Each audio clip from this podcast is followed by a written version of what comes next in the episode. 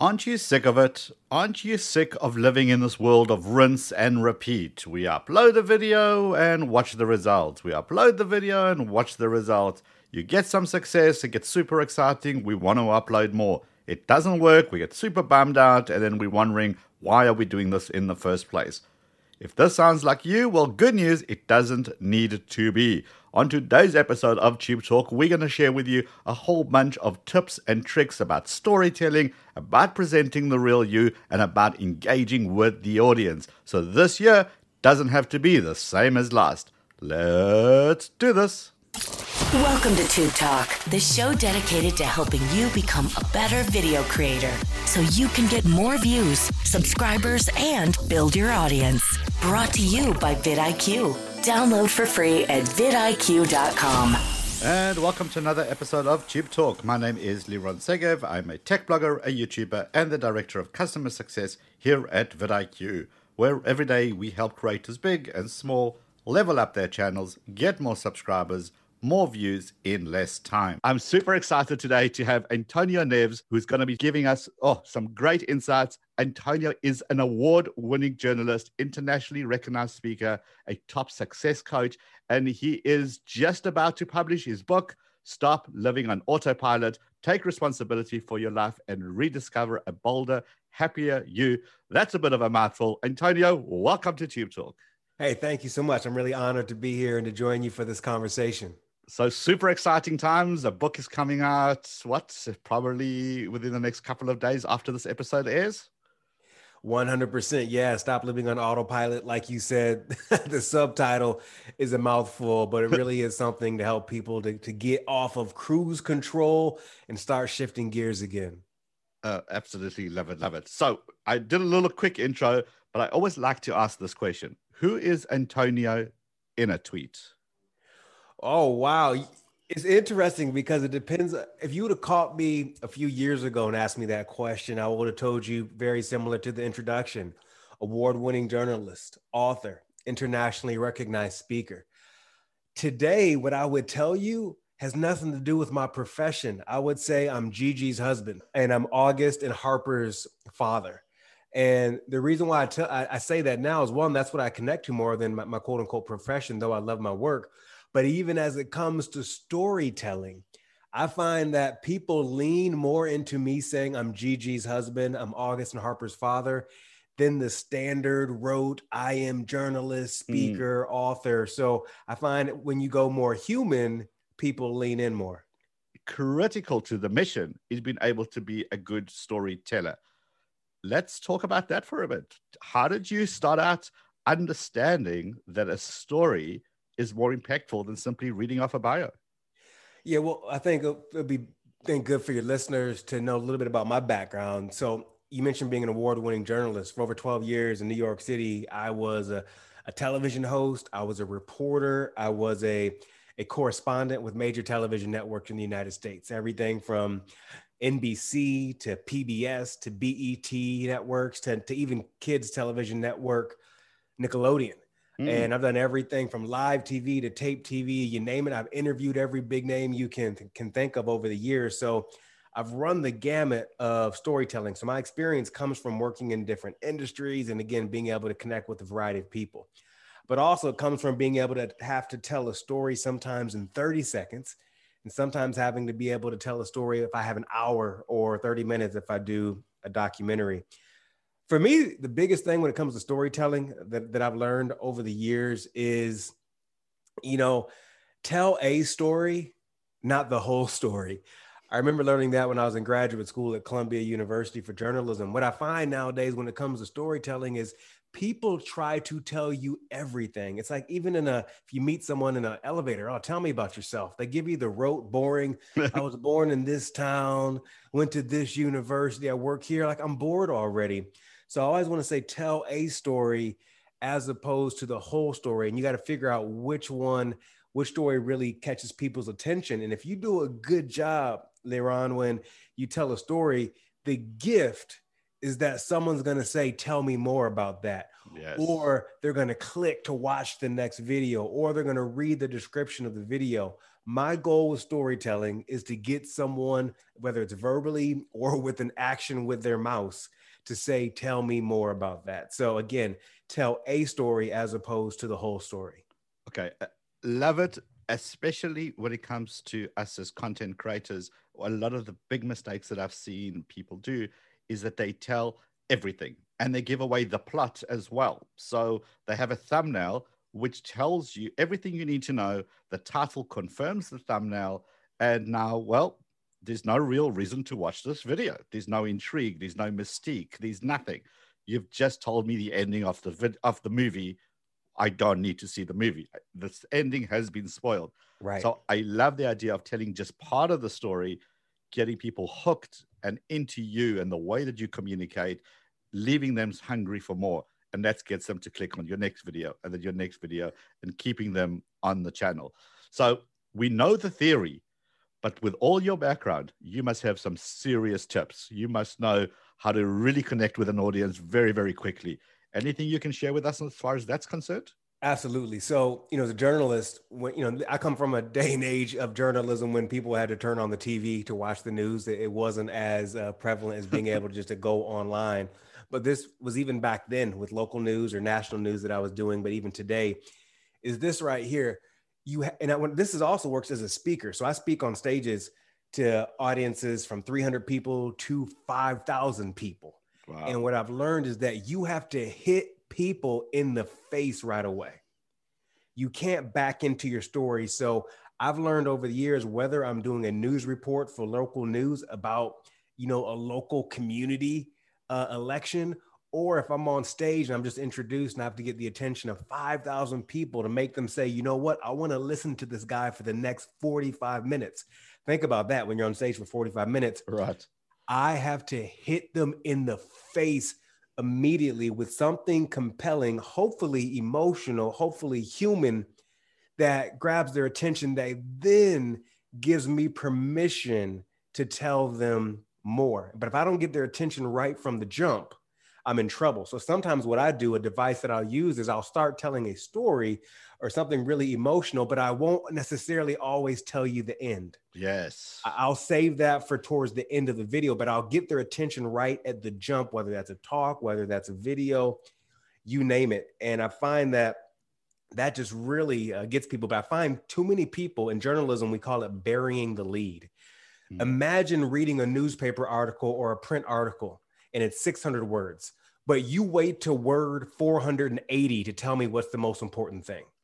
Mm-hmm. Most people, most people aren't going to get there. Absolutely. So you got to hit them. I mean, I hate to use that visual, but you have to hit them in the face like a taser to, to, get their attention. Okay, so grab them right off the bat. Can I give you a, a quick example? Definitely, absolutely. So, so in my book, I start off, you'll laugh at this. I start off in the book with me smoking a cigarette in an alley in Los Angeles, and I'm wearing a bright green gardening glove. And the reason why I'm wearing a bright green gardening glove is because my wife didn't know that I was sneaking and smoking at the time. and so I wore the glove so it would cover up the smell of the smoke. And then a homeless man came up to me and asked me if he could bum a couple of cigarettes. And I said, absolutely. And so I gave him the cigarettes. We start talking like smokers do. And then he asked me about this big green gardening glove. And I told him, Oh, my wife doesn't know that I smoke. This is so she doesn't smell it. He looked at me as if he was ashamed, as if our roles had reversed, as if he he was employed mm-hmm. and, and I was homeless. And he said, Hey man, you gotta figure that out. He nice. put an you got so I opened the story with this device of this guy who on the internet, you Google his name he oh he speaks at Google, he speaks at Amazon, he speaks abroad. He's a, a top coach to top executives. Uh, that's what the internet will tell you. But what I give is the reader an immediate glimpse of what the internet or what a Google search would never tell them. And that right there, one, it makes people laugh a little bit. Two, it shows them that I'm human just human. like them. And then they're like, oh, I'm intrigued now this dude can start to tell me a little bit more, maybe give me some advice, give me some suggestions. But without that permission, first by me telling that story, uh, I don't know if people would keep reading. Uh, yeah, I, I love that because again, it's you don't have to tell everything in an order either. You started with a random story in the sometime in your life. It wasn't I was born here, these are my parents, this is where I lived, my first car was this. It wasn't that. It was a random story at some point in time. And then you have now permission by me turning pages to now explore anything because now you've got my attention. As far as con- as far as YouTube is concerned and producing stuff on video, what do you think of the concept of doing exactly that? Not giving the entire story in an order. Maybe you start with the middle, or maybe you start just before the cliffhanger and then you go back. Let me tell you how I got here. Is that a good mechanism to use? That is a brilliant storytelling uh, device. A lot of movies do that. A lot of great journalism does that. A lot of documentaries do that as well. Uh, it's kind of like a um, a, donut, if you will. Uh, there's a hole in the middle. But so yeah, so when you start with that punch in the face, but you don't sum it up, then you get into the background of the story, and then you wrap it up at the end. You know, it's kind of like having a meal. You're giving this person this appetizer to whet their appetite. Mm. And then you're giving them the main course, which they're going to enjoy, the, the meat and vegetables, if you will. And then to end the meal perfectly you're giving them a nice des- dessert and for me that'd be a cup of coffee as oh, well. oh yes absolutely. like, to make everything go down well. But if you just gave everything right away uh, they're, they're not going to keep watching. You're going to lose interest right away. And again that's in print that's in video on and on and i see so many people who tell me everything too quick that they don't make me want to lean in. Again, they don't make me want to say, "Tell me more about that." It made when, as you were talking earlier, it made me think about people who go into job interviews. And a question that we always get asked in job interviews, or if we're at a networking event or that random meetup on Zoom, you, you always will hear someone say, "Oh, tell me, tell me your story. What's your story?" Hmm. And as you mentioned, people give you that boring resume answer. But I found that even with people, executives I've coached over the years, I always tell them, hey, find three things about you that would never show up on a resume that make you stand out.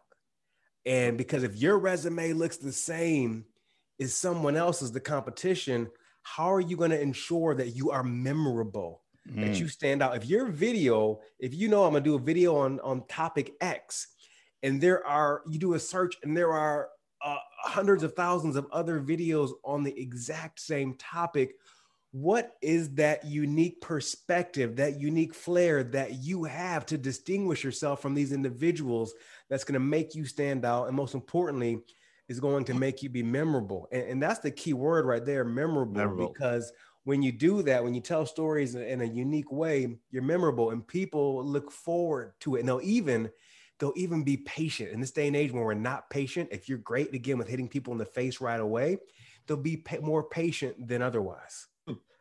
See, and, and that's exactly the show formula of a YouTube video.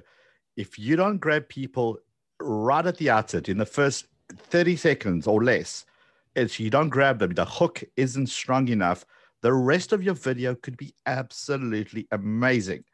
But nobody's going to see that because they're not hooked. They haven't grabbed their attention. They're going to go back and there's hundreds and thousands of other videos talking about the same point and they could simply choose that video. You've got to grab them. You got to grab them. A, a, great way to put this as you say that is imagine the opening to two videos. Uh, video a by the end of this video i'm going to show you how to do x. Okay that's video a. Video b i messed up 5 million times trying to figure out how to do x let me show you what i did wrong so you can get it right Right. Absolutely. Which absolutely. one are you going to watch? Absolutely. I'm going to watch video B. Of course. Absolutely. I'm human. I messed up this many, right? I'm, I'm human. Mm-hmm. C- completely. And, and again, it's the whole get to it.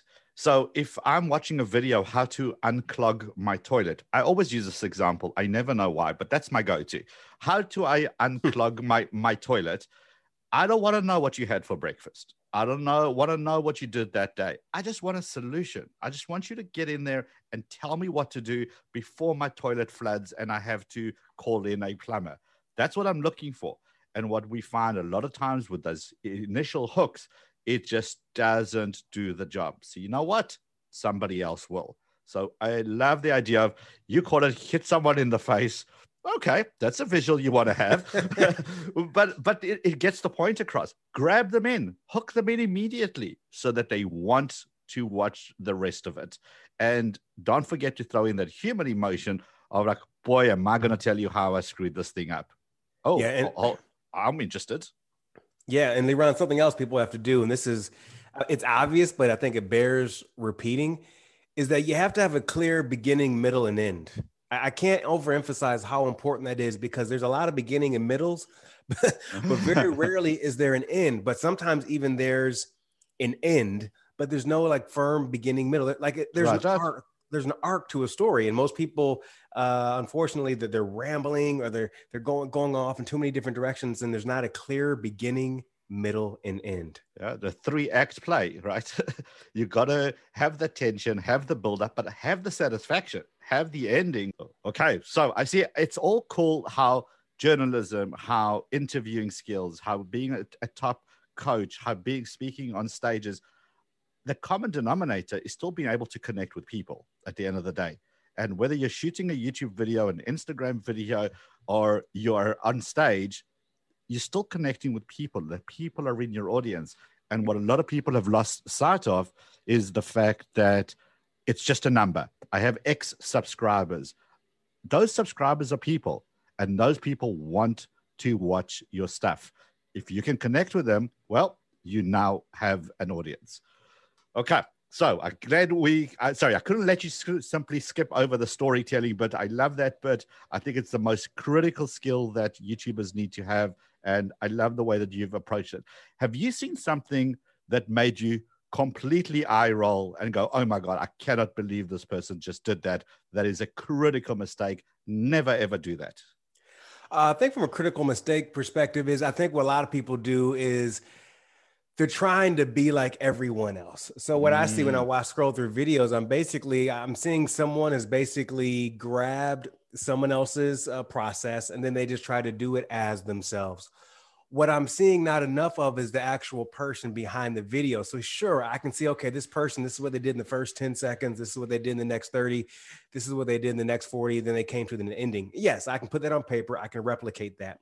The question begs though, how can you insert you into that? And what I'm talking about right now is being able to find your own unique voice, which is one of the most challenging things ever. The feedback I got in my journalism career, my TV career over the years, over and over again, was someone saying, Hey, just be yourself. And I always like, who, who, the hell is that? How do I do that? I don't know who I am because you're trying to be like every other reporter that has come before you. Your secret sauce is is who you are. Your, your secret sauce is your story. Your secret sauce sometimes are the things that make you most vulnerable. I'll give you a quick example. So, if we were having this conversation five years ago, I wouldn't be talking to you the way I am right now. You probably wouldn't hear the little bit of a, a twang in my voice. you wouldn't uh, hear the casual nature of how I'm speaking right now. You wouldn't hear the occasional expletive because I had this story in my head of this is how I'm supposed to communicate. I'm supposed to be like this. I'm supposed to talk like that, like every other reporter does, like every other speaker does. However, I found that once I started being more me, those things that I frankly I may have found ugly, those things that may I may have found a little vulnerable, again, that brought people closer to me. That this guy does not speak the king's English, that he does have some nuances in how he speaks. Yes, he does use slang. He's not trying to sound like everyone else. Even uh, so, that makes a big difference. But even from a visual perspective, right? People are trying to get an idea of who we are. I used to wear the uniform uh, that speakers wore on stage. We wear a nice pair of slacks, a button-down shirt, and a, and a blue or black blazer. You know what I'm talking about, like the speaker guy you've seen on many videos, or completely. Or the the advertising guy you see. But I always felt so uncomfortable wearing that. I'm a guy that loves to wear a, a great pair of jeans and a really great t-shirt and some sneakers. And I'll never forget the first time I went to a, a major speaking event and I decided to wear what I normally would wear. I still looked professional, I looked together, but I wasn't wearing the the blazer and the button-down shirt. And I was afraid that the client would fire me, that the audience would say, "Who is this guy? What coming on the stage so casual?" Believe it or not, the exact opposite happened. I found that I earned more of their respect because I was not like them. Because I was being myself. We we I thought it was going to cause friction, Liron, but it actually brought me closer to them. So when I think about the things that frustrate me is when I see everyone just trying to be like everyone else. I want you to speak like you, even if you have an accent, whether you're, you know, international, whether you have a foreign act, foreign accent, whatever. Just speak like you do, and don't make apologies for it. A lot of people make so many apologies on video. Sorry for my accent. Sorry, no. Be uh, unabashedly who you are. Dress how you want to dress. Put your spin on things. Your unique sense of humor in that. And I tell you, that's going to make people trust you more. They're not going to think, oh, he's just remixing what somebody else does. No, this this guy, this woman has their own point of view. They oh, they're willing to stand for something. And even if, you know, and I'm not saying it's going to be perfect the first time out, it's going to be clunky, but being clunky that's what helps you grow because you end up building momentum as you lean more into that. I'm not sure if I directly answered your question on what something I don't like seeing, but I no, don't like people trying to be like everyone else. Yeah, you know the saying goes, "Be yourself. Everybody else is already taken." You know, yes, that, that's what it boils down to. And what you've just said is exactly that. When you're a copy of somebody else, well, people don't want to watch a copy. They're going to watch the original. If you want to be a vlogger like Casey Neistat, that's great. Great inspiration from him but then bring yourself to the table. Why would someone want to watch you and your channel? Why would they want to watch you playing a game versus hundreds, if not thousands, of other gaming channel? What do you bring to the table? And I love what you said about being on stage in sneakers and jeans. Uh, that's me. I once was invited to a CNBC interview. It was a live. T- it was a live show in jeans and my t-shirt. You know, it was still wasn't just uh, a red, it wasn't a terrible t-shirt, but it's not your typical suit and tie. And the host actually said to me, he said, "What? You couldn't even find a tie?" And what was very funny about that interview is to this day, people still mention that one interview where I was wearing my jeans and my t-shirt because they during the entire day was a live event that they were commenting on a technology event and throughout that live that entire day they ha- must have had maybe 10, 15 different guests on that show, but they all looked exactly the same as yes. each other. And here I was in my sneakers, jeans, and a t-shirt. Well, guess what? You're the ones that sticks out. So it's all about personality. It's all about making that connection. But the important question is, well, how do I get someone to turn up the volume, to watch my entire video so they're going to watch more of it? What can you what's a good tip I can use today? Yeah, to get people to turn up the volume. I, I, think a quick story I want to tell you is years ago when I began in, in local news before I was with the major networks. I worked for a small local news station as a reporter, and I went in early one morning, and the news director was looking at reels that people had sent him, reporters uh, that wanted to be hired at the mm-hmm. station. Mm-hmm. To, mm-hmm. to, give you an idea of the time frame, you're going to laugh. These were VHS tapes oh, that they old sent school. old school. But he did something so fascinating. I know you and listeners are going to appreciate. He'd put a VHS tape in, push, push play, watch for a quick second, then he would eject it. Put another VHS tape in, push play, watch for a second, and then eject it. He did it over and over again until I realized that the volume was turned down on the television. And I, I asked him, I said, How can you hire this man or woman to be a reporter if you can't hear what they are saying? And he said, I want to see if I want to turn the volume up. You see, every single day when people log on to YouTube, they're doing so many different things, and sometimes the volume isn't going to be on and what they're doing just based on how you're showing up on video are determining whether or not they want to p- turn the volume up or mm. press mute or go to another video. What I'm talking about is bringing a certain energy, is bringing a certain charge. And what I'm really talking about is being willing to do the work when no one is watching. I want to tell you another quick story I think will illustrate this. Uh, way back, get this, way back in the year 2001, I went to a rap concert in New York City. I remember the opening act coming out and pretty much everyone ignoring the opening act. This is before LinkedIn, right. Twitter, Facebook, YouTube, etc. People ignore the opening act. Uh, they had drinks, they smoke cigarettes, they got on their phone, whatever. But Liron, slowly but surely, I wanted to quote unquote turn the volume up on this opening act because even though pretty much no one was paying attention to them, they still were giving absolutely everything while mm-hmm. no one was watching, they, they, they didn't phone it in. It was like they were performing at the MTV Video Music Awards. They were already a multi-platinum Grammy award-winning artist. Mm-hmm. While no one was watching, they gave everything. So, so a quick question to, to listeners: like, when no one is watching, do you still give everything, or do you phone it in? But get this: three years later, three years later, I found out that that person who was giving everything on stage while no one was watching was someone by the name, they were calling this person a brand new artist three years later, was someone by the name of Kanye West. Oh. Wow. Now go now it goes without saying that Kanye believes in Kanye. uh, but who would have believed in Kanye if Kanye didn't believe in Kanye? Now, I'm not saying I agree with everything Kanye West does these no, days, sure. whether it be politics, social media, etc. Reality television show wife, you know, amazing, successful person. And but when people give Kanye a hard time, I can't give him the same hard time because I knew for years he was giving everything while no one was watching. The, the point I'm trying to get across to get people to want to turn up the volume, even if that first video only gets eight views and the next one only gets uh, uh, uh 12 uh, 100 and then slowly it gets 300 like you have to be willing to show up whether you have one view mm. or you millions of views. And what I find is that some people think they're magically going to turn it on.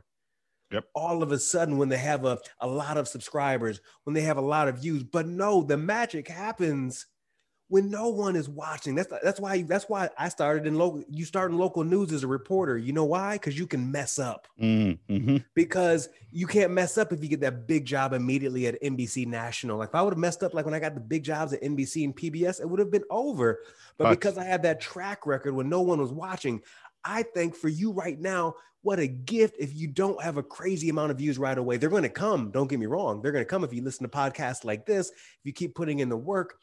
But you, what I'm asking you to do is still to show up and give everything, even if the numbers yep. aren't what you want them to be. Don't think you're magically going to be able to bench press 350 pounds when you haven't even bench pressed 125. Well, and uh, you know what? When there's nobody watching, that's an amazing time to learn. It's an yes. amazing time that you can screw up completely, and it's okay. But you, by the time you do it, it's a skill. And this is what people need to really, really understand.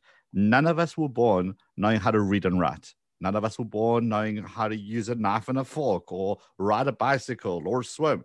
These are certain skills that we've picked up over the years. And the more that we do it, the better we get at it.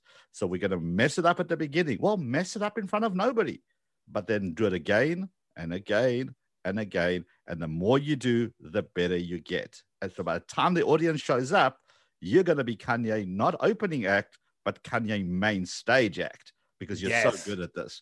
Yes, and by the way, by the way, did you notice how when everything you just said, you, you just gave me chills. I'm fired up right now. Uh, but everything you just, if, if people notice when I told the Kanye story, I didn't give his name right away. Think right. about how boring yes. that would have been yes. if I said I saw Kanye in 2001, three years before his first album came out. Mm-hmm. No, I saw this opening act. I'm just going back to what we talked about earlier. Right. I saw this opening act before Twitter, YouTube, and all these things existed. No one. So again, I just used a device there that when I, I tell this in my, I tell that story in my book. I do the story on stages sometimes, but I do a device and then I'll go on and go deeper into the whole what you do while no one is watching is where the magic happens, and then I come back to the reveal mm-hmm. of who Kanye is. You can you can probably already imagine what that video would look like uh, if I did that in the video format. Absolutely, absolutely, absolutely. That's this is what I love. This is where it, it all comes together. It's putting it into practice because you've actually got to do it. I mean, you can listen to a billion podcasts and watch a million YouTube how to videos and buy a bazillion different courses. But until you do it and get better at doing, well, the theory is one thing, but the practice is where hmm. it makes or breaks. And that's why you've got to do it time and time and time again until you get it right. Yeah. The, and you just said something really important. We're, you know, we always talk about metrics, right? Of, of course, metrics are important, KPIs are important. Unfortunately, I think we only look at certain metrics. We only sometimes we only look at subscribers. We only look at how long people watch videos. We only look at the number of views. But there's also another metric I want you to check off the list every single day. And that metric is I hit record. Yeah, yes. I, I, hit publish. Most people forget about that metric. That the metric of I hit record, I wrote a script, I hit publish is equally as important as the other ones, but we give the other ones so much more weight. You, uh, you I know you can't see it. it's like building it's like building muscle. You don't see it in the process. It comes over time, but please don't ever discount hitting record and hitting publish. Well, and it's a nice endorphin run because you've ticked it off your list. You've you've achieved something. A lot of the big marine training is all about make your bed in the morning. It doesn't it sounds weird? Why would you make your bed in the morning? You're, you're learning to become a soldier or a fighter. What's the bed got to do it with it? And they explain that it's a task. You start your day by ticking something off the list and achieving something, and that's a great start to every single day. And that's what we have to be. We have to be in that mindset of, you know what? I published today, or I recorded today, or I edited today. I wrote a script today. I am making progress towards my goal. And that's absolutely, absolutely critical. Now, as we're going through this motion, there's one thing that kind of keeps on jumping at me, especially working with a lot of creators, look, a lot of, lot of YouTubers, is this whole rinse and repeat cycle, right? You upload, you look at your analytics, you look at your metrics, you see whether it's working or not. A lot of people suffer from anxiety. A lot of people suffer from stress. Uh, eventually, people burn out. And the one word that really struck me in your book title is autopilot. What does that mean? Autopilot means when you're doing anything without really thinking anymore. It's when you're just going through the motions. Mm. It's when mm. you're just on cruise control. It's when sometimes everything on paper looks good. Your views could look good, your subscriber count could look good, everything, but you know internally something is off. Something isn't right. Even though you know you've seen the growth over time, you realize maybe that that content that you're doing that is getting the views, that's getting the thumbs up, you name it, you're like, that's good, but it's that's actually not even really what I want to talk about. Right now, I'm living someone else's life. I like to think about, I used to speak a lot on, on college campuses, and I'd meet young people and I'd say, Oh, what are you majoring in? And they'll say something like, Oh, you know, mechanical engineering. And I'll say, Oh, great. When did you get into mechanical engineering? And they're like, I'm not. That's what my mom and dad wanted me to major in. Mm-hmm. I'm not that. I found out the year I graduate, there'll be jobs open in that field. So it's no wonder that years later, they're just on autopilot going through the motions. And I found myself in that exact same situation when on paper in my career, everything was looking great. Uh, speaking of major organizations, I had the house with the white fence, the wife and the kids, but internally, I was withering because I was going through the motions. One thing I had stopped doing was being bold and courageous in my work. The guy that arrived, I think a lot of creators are going to appreciate this right here because I want you to think back to when you decided that you wanted to be a creator, when you decided you wanted to hit record, when you decided you wanted to hit publish. The guy who arrived in New York City in 2000 with less than a thousand dollars in his bank account who wanted to break into the television industry, who was bold, who was audacious, who was courageous. There was there was no door he wasn't going to knock on. Guess what? That guy disappeared. Mm-hmm. That hustle disappeared. Me doing those things that would increase my heart rate, mm-hmm. that would give me butterflies, that would make my hands tremble because I'm about to say something or do something that scares me a little bit. That guy disappeared. I started doing the safe thing, if you will. And the, the right. thing about you, this is this the safe thing sometimes it rewards you. Society wants you to do the safe thing. They want you to buy the home that you can't afford. They want you instead of keep keep driving that car that's paid off to get a brand new one to, so you can have a brand new payment. They want you to be okay with those standard two weeks vacations. But at some point, we, we we can push pause and say, is this actually what I want? And that, by the way, me no longer being bold and courageous is what led to me secretly smoking cigarettes. yes. In an alley with a bright yep. green gardening glove because uh, I was hiding a part of me of, of who I was. And that's thank goodness the outcome of that was me speaking as I speak today, was me um, dressing, as we mentioned earlier, on stages, and even me getting the book deal. My three books I had published before this were all self published, which is awesome. However, me actually getting real actually led to me getting a major publishing deal with Penguin Random House and Rodale Books because I decided to stop living on autopilot myself. And it's something I have to uh, commit to every single day because it's easy to get stuck going through the motions. C- can I tell you one quick story? Definitely. There's a great. I remember reading this article uh, around the time I was going through my own little uh, internal kind of crisis, and I knew something just wasn't right. And they were interviewing these two business owners that started a company in New York City in the 1990s. And for people who don't know, New York City in the 1990s, it wasn't all Disney like it is right now. right. Yes. It was a lot more rough and raw and rugged. And uh, the, as they were talking about this time, one of the business owners was reminiscing. He said, Oh man, I really miss the old New York, talking about what it was like in the 90s, how different it was.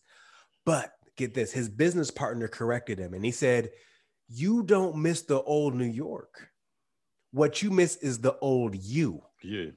Who you mm. were during that time. So for people listening, those creators, again, I invite you to think back to why you wanted to hit record, why you wanted to hit publish, and how much of that man or woman still exists. Are, are you doing things that do give you butterflies, that do give you a, a bit of an increased heart rate because you're like, holy moly, I'm about to put myself out there and I don't know how it's going to be received. If you're doing something these days and it doesn't give you the, the slightest kind of uh, before you hit publish, maybe you're not uh maybe you are on autopilot some yeah maybe not pushing it just where you're supposed to be pushing it because when we all start we're just hungry and we we just want to get it done and we hustle is real and we see that north star and nothing's going to stop us to get getting it. But after a while it kind of wears at you. Do you find a lot of people saying man those were the good old days but let's be honest i'm married i've got kids i've got responsibilities. It is what it is now, and let's just deal with it. Yes, a lot of people say those are the good old days. A lot of people truly believe that the best thing to ever happen to them is is behind them. And I think that's really, really unfortunate. If someone says high school was the best years of my life or college was the best years of my life, I always like to say, well, well, what have you been doing since then? Mm. That's something that was over 5, 10, 20 years ago is the best thing to ever happen to you. Uh, in the book, I talk about how a tombstone can have three dates.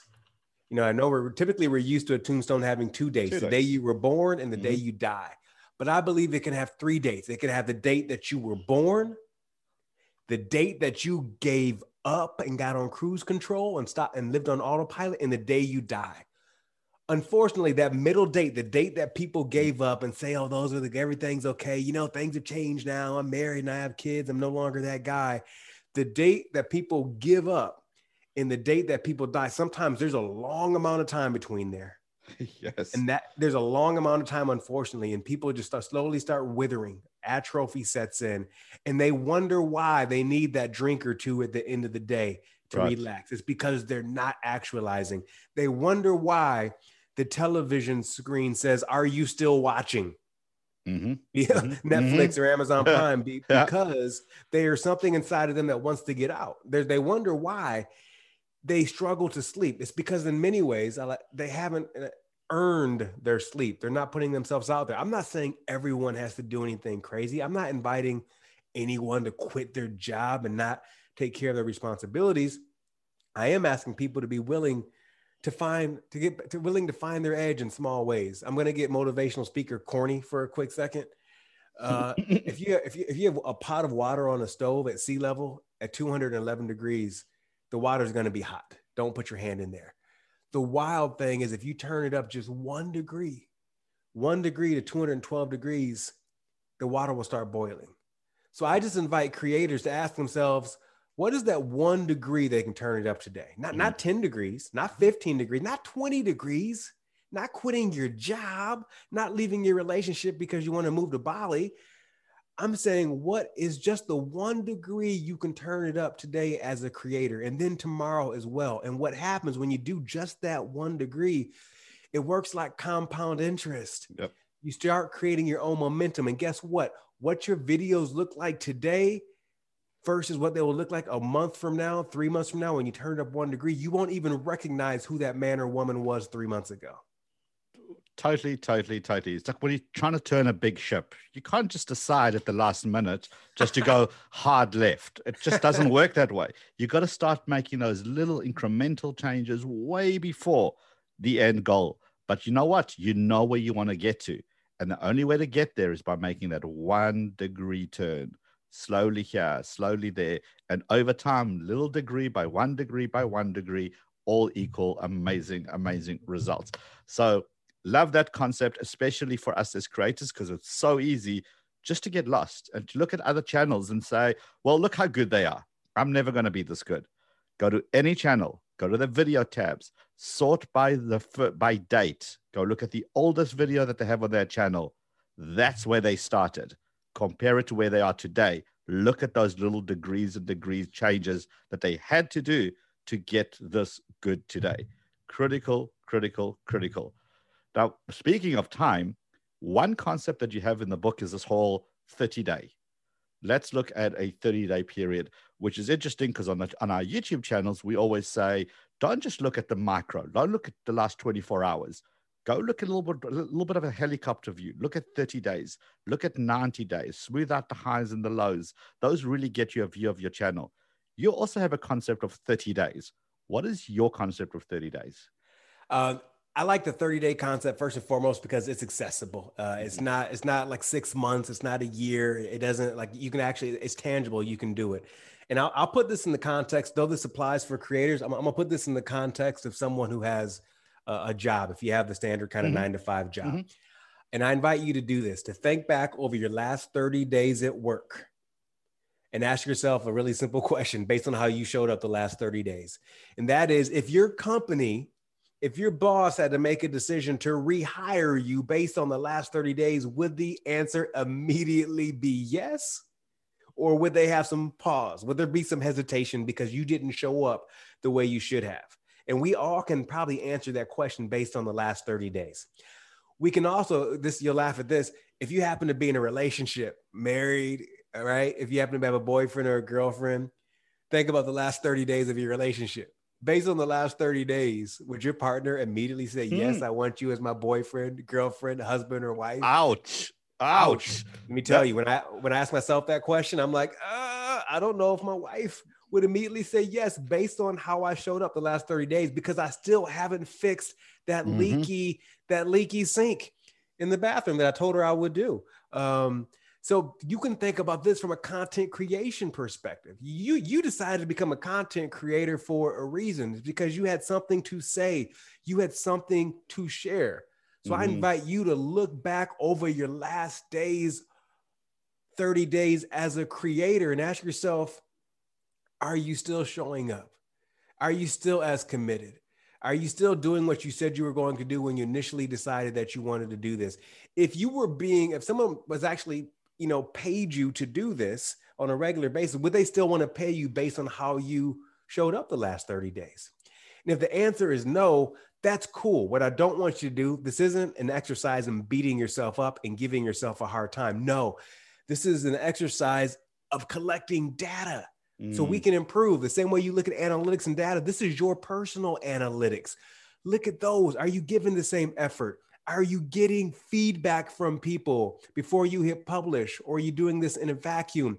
Are you using this service right here that can help you? Or are you trying to say, yeah, I want to save that money each month? No, that money could actually make you better at what you do. And mm-hmm. when you look at the next 30 days, a month from now, you'll be like, thank goodness I made that investment because I've already made it back in something more. So I want us not just to look at analytics, you know, that are that online that are important and we have to look at our own personal analytics. And what that does is it just allows us to uh, to find out what we're not doing and identify what we need to recommit to. Uh, ouch. Um, hmm. you know when you when you self-reflect like that and and you're right 30 days is an attainable number as opposed to well how did i do in the past year? Uh, it's a little bit too broad but the last 30 days when you think back realistically are you still there or mm. are you hmm. just going through the motion?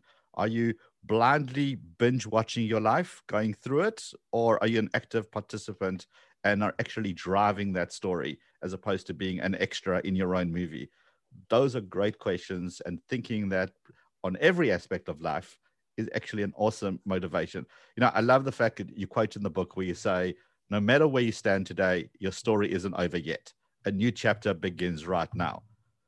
Are you going to begin your chapter right now? That's the question.